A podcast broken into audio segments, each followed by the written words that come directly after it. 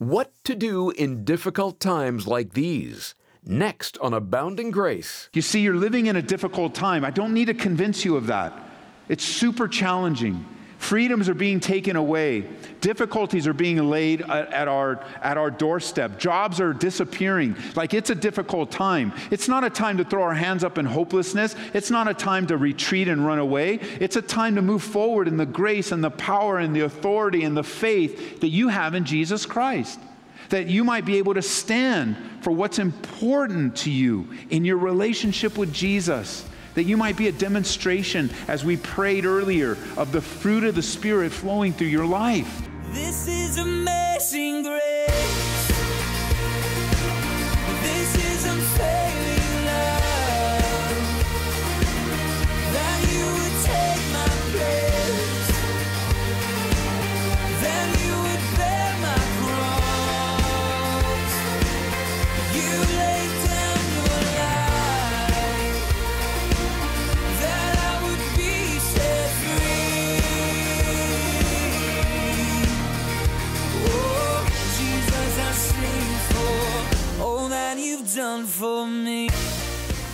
Calvary Church in Aurora, Colorado comes Abounding Grace with Pastor Ed Taylor.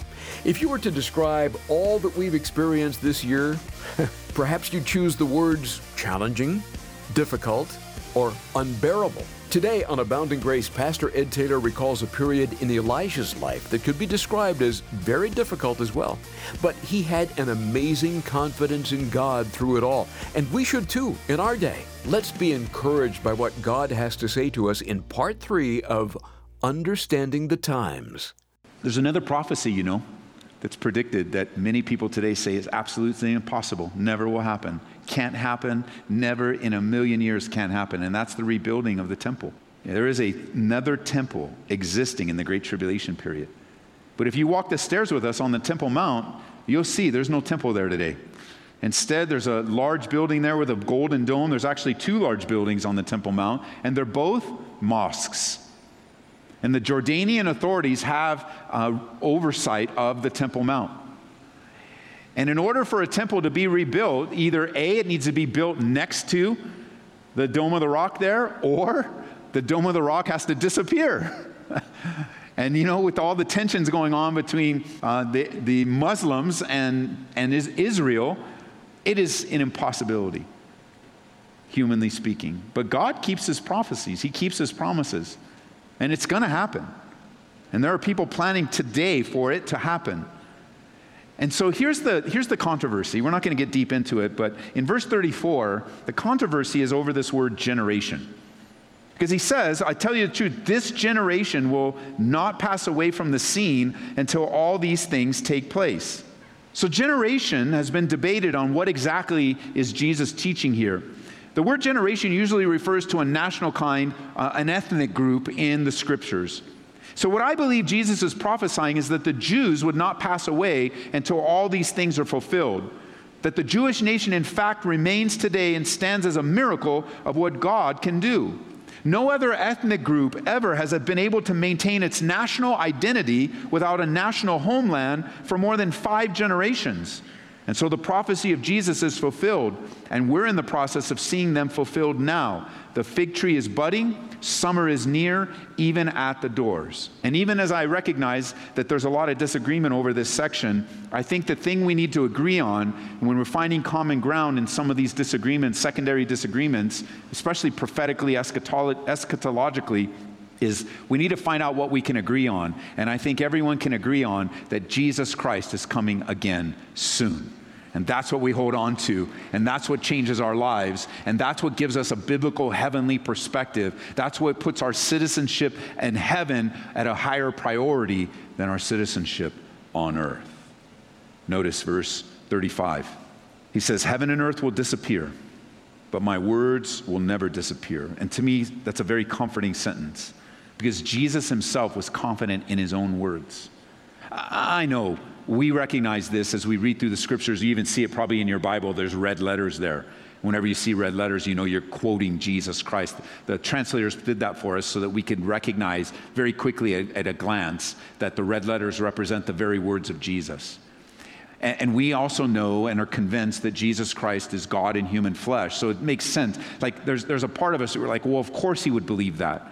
But Jesus was also fully human. And as he spoke in his humanity, he was confident in his words, confident in the words of the Old Testament, which he taught and quote many times, and confident in the infallibility of the Bible as a whole, the inerrancy of the scriptures, how it, they will last. There are those even listening to me right now, maybe scanning through the dial on the radio, going, oh, I don't believe in the Bible, I don't believe in the Bible, I don't believe in the Bible. Well, Jesus believed in the Bible, he believed in the scriptures. He, he believed in the scriptures so much that he said, you know what? The scriptures, the word of God, my words, will outlast creation. The heaven and the earth will pass away. There'll be a new heaven and a new earth. My word of God will stay and be and is eternal. You know, there is much to be said. There's a lot of translations today, a lot of different interpretations. You know, if uh, we just drop down onto the earth and we surfed the internet and saw all the people arguing and all the confusion on YouTube and why do you believe that and why do you do that and why do you use this scripture? It seems like, from an outsider's perspective, that the church today is very fractured. Uh, that the church today has, you know, if they can't, it's almost like if they can't, if somebody looks at the church and go, they can't get along with each other, why would I join a group that doesn't even know how to get along with each other? And they argue about this and they argue about that and they don't like this and some people have you know very liberal theology so there's some weird stuff happening under the banner of church. There are cults that have adopted the word church and it could be very very confusing and in times of confusing, I just come back to the simple teaching. Jesus said, His word will not pass away, that His word is trustworthy, that He Himself was confident in His word. And one of the things that will be shared with you, no doubt, as you talk to people about the Bible, they'll say, Well, you know, I don't, I don't even agree with the Bible, because you might give them a Bible as a gift. You get them a Bible that's easy to understand. And then they get into all this, well, what translation and why this translation, you know, whatever, quick Google search, and it all, they're upset. And then what they'll say is, Well, you know what? I don't understand. I don't, I don't believe in the Bible because it's full of contradictions. Anybody ever hear somebody say that to you? Anyway, full of contradictions. Yeah, I'm going to train you how to handle that without being defensive and all upset. All you need to do is say, oh, the Bible's full of contradictions. Yeah, so many of them. Let's look at one. Show me one. And put it back on them. Show me a contradiction. Show me what you're talking about. Give me the exact, well, you, well, you know, I, I don't remember. I, I don't know. I, but I'll get back to you. Okay, get back to me. Let's give it a week. Let's talk about it in a week. I want you to give me a contradiction. And you go, wait a minute, Ed. What if they bring back a contradiction? What am I going to do then? Well, you're going to email Pastor Ian because he loved, no, I'm just kidding. Here's, here's what you're going to do uh, you're going to study the Bible to show yourself approved. And I want to recommend a book to you that you can get that will help you with all the supposed contradictions. It's thick because there's quite a bit of accusations against the scriptures, but here's the value of purchasing a book like this and just kind of reading it every once in a while, just looking at different, different ways that people say the Bible contradicts. And that is not only will you learn some of these for yourself, but you'll learn how to think and how to study through to verify the truthfulness of the Bible. Here's the book. It's not in print anymore, so you got to get a used copy or an electronic version. It's called When Critics Ask when Critics Ask, and the author is Norman Geisler, G E I S L E R. Now, I know this may not apply to everyone, but for those of you that want to take this step into studying, get this book and maybe even use it for a month for your Devos. And you're just looking at what different people say. Pick your favorite book of the Bible and just go through what people say about your favorite book of the Bible and you'll begin to learn that not everything that appears to be a contradiction is a contradiction at all. Like, like, for example, some would say, well, you know, in this version of the gospel, it says two people were there, and then this gospel says one people were there. Ha ha, contradiction. Well, no, no, not at all. Because wherever two people are, there's always one person. So one gospel emphasized two people, another gospel emphasized one, but the gospel that emphasized one didn't say there was only one, it just highlighted one. So wherever there are two, there's going to be one. And so you can pray that the contradiction they bring is that one. Because as you share explanations for people, remember, you're not trying to win an argument. You're looking to be used by God to win a soul. And so you're not trying to be like, oh, oh, give me, just bring them, bring them, bring them, bring them. Because I just, you wouldn't tell them yet because I got this book, man. So bring them all, bring them all. I'm ready for you. No, no, no. No, you want to slowly, oh, that, that's interesting. How did you find that? How did you pick that up? Did you read through all the Gospels? That's pretty, that's pretty impressive.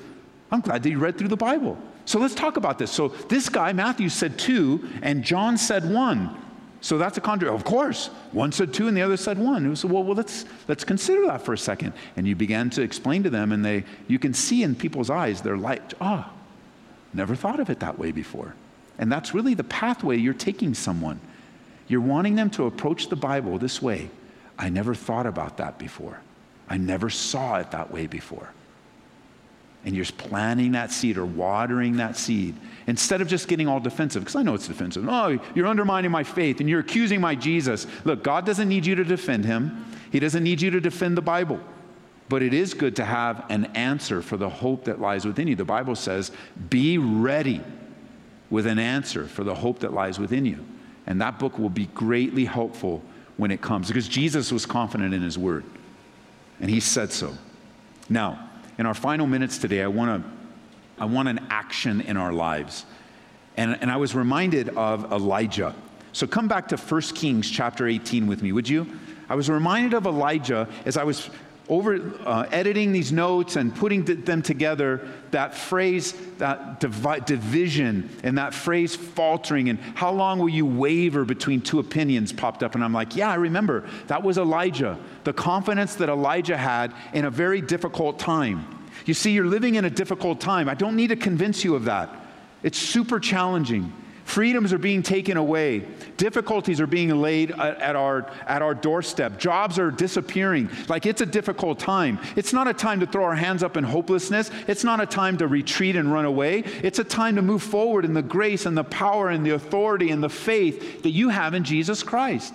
That you might be able to stand for what's important to you in your relationship with Jesus that you might be a demonstration, as we prayed earlier, of the fruit of the Spirit flowing through your life. And Elijah had this confidence standing before the king of, of the known world, the king of Israel, Ahab. And those of you that were with us not too long ago, we studied through the life of Elijah. Fascinating. But pick up with me in verse 17, really in verse 16 of 1 Kings chapter 18. So Obadiah went to tell Ahab that Elijah had come, and Ahab went out to meet Elijah. When Ahab saw him, he exclaimed, So is it really you, you troublemaker of Israel? I've made no trouble for Israel.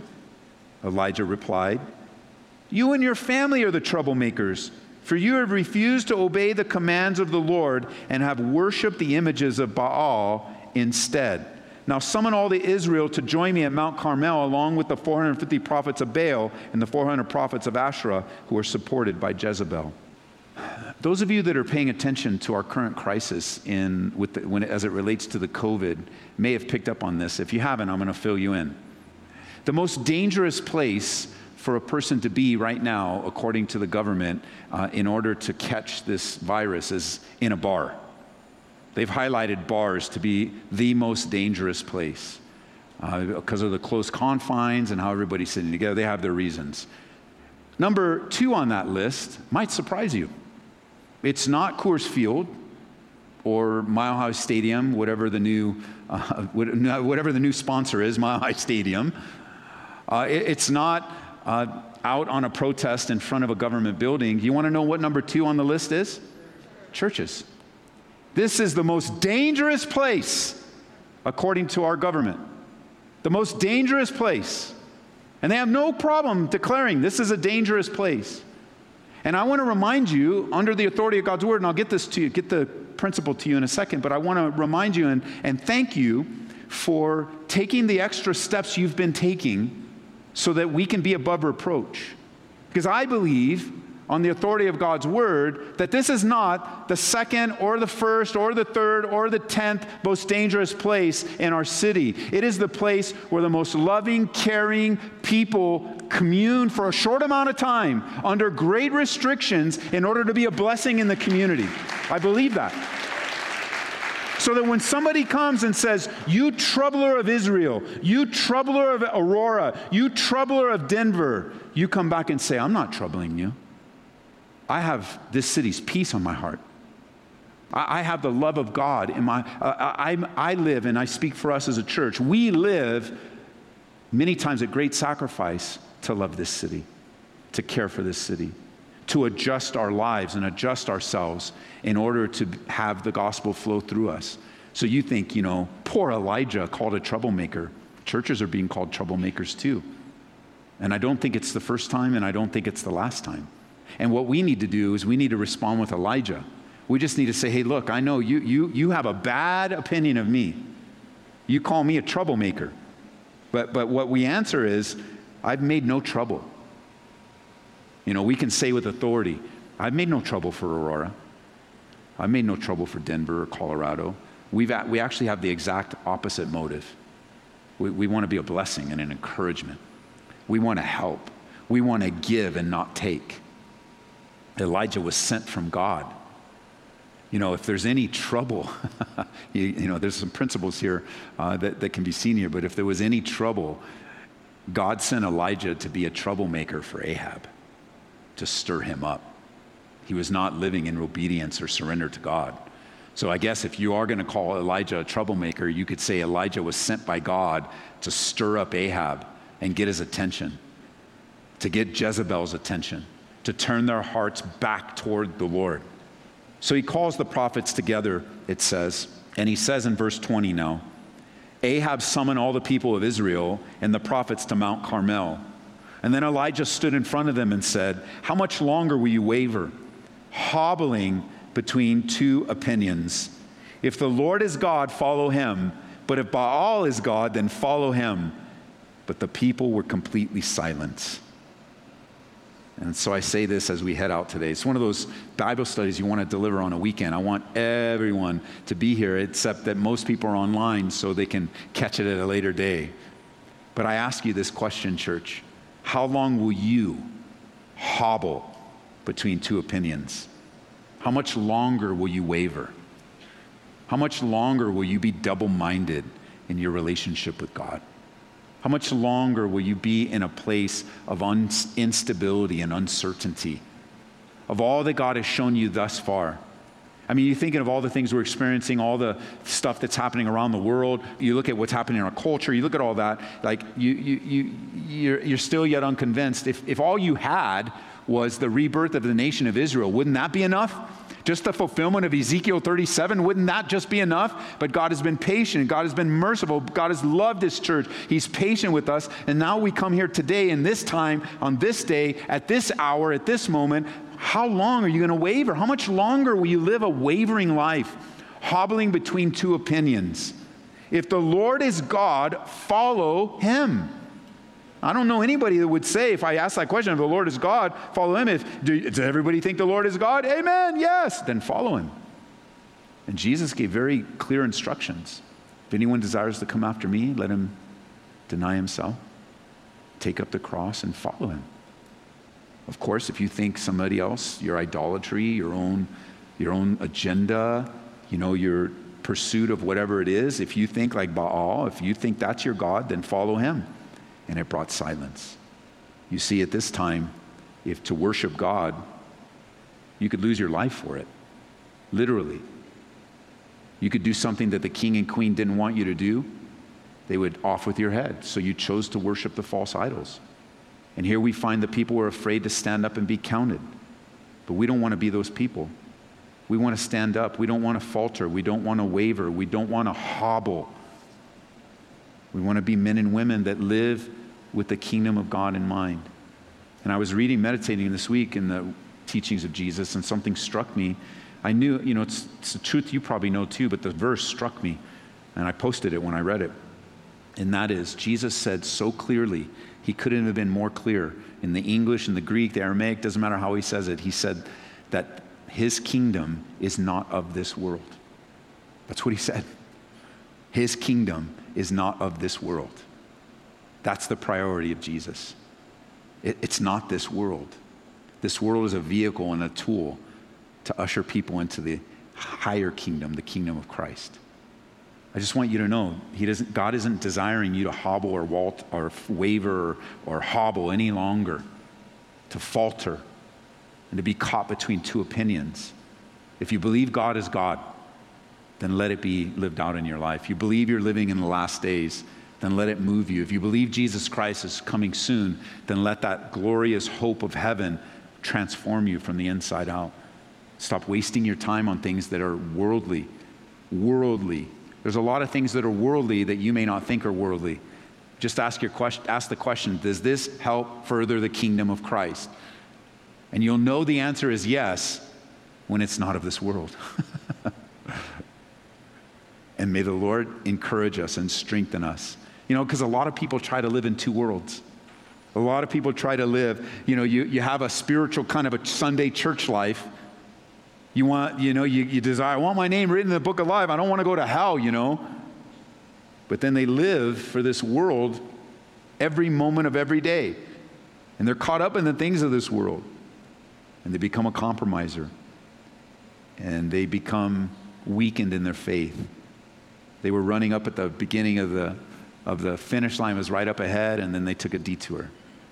And so as you're studying through, and we'll have another week at least in Matthew 24 soon enough, and, and as we're studying through, and we're the end times, the end times are like, okay, what's the action?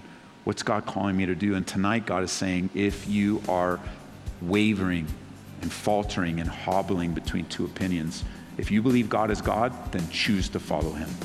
Amen. Make the choice to follow Jesus, and you'll never regret it.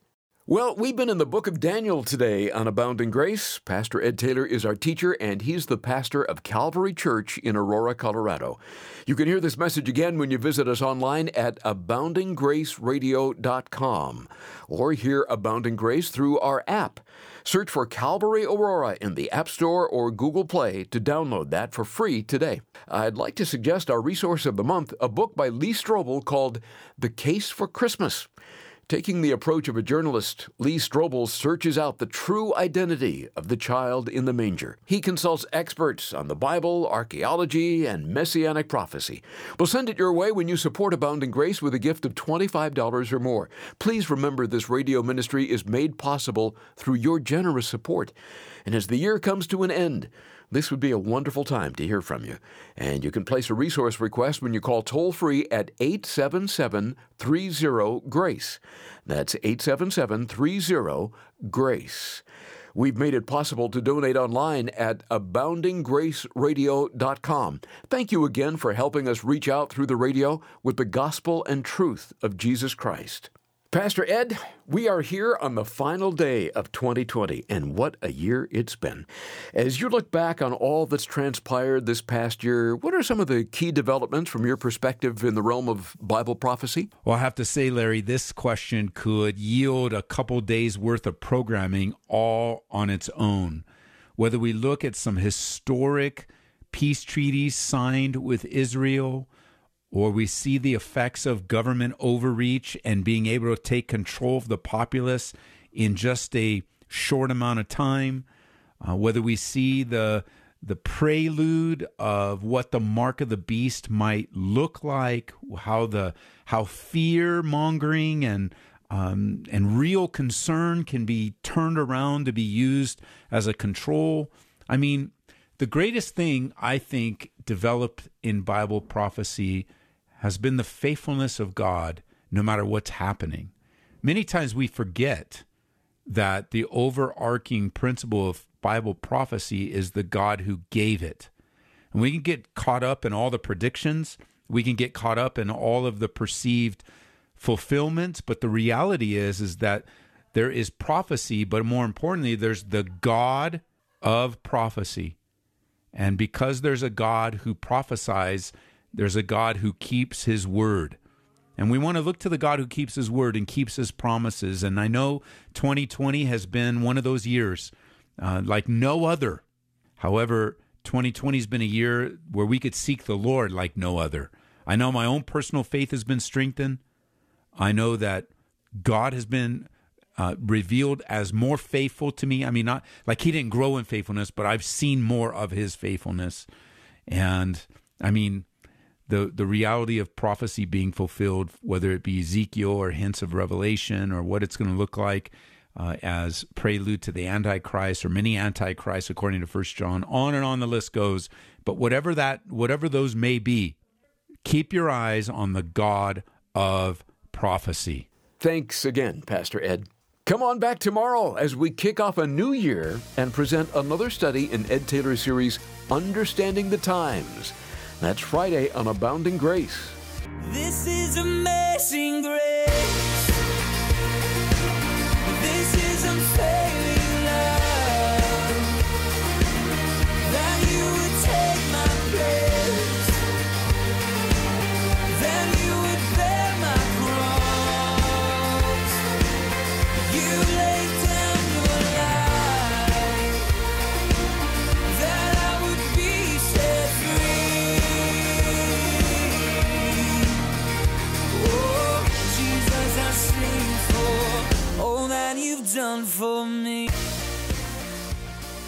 Abounding Grace is brought to you by Calvary Church, Colorado, here in Aurora.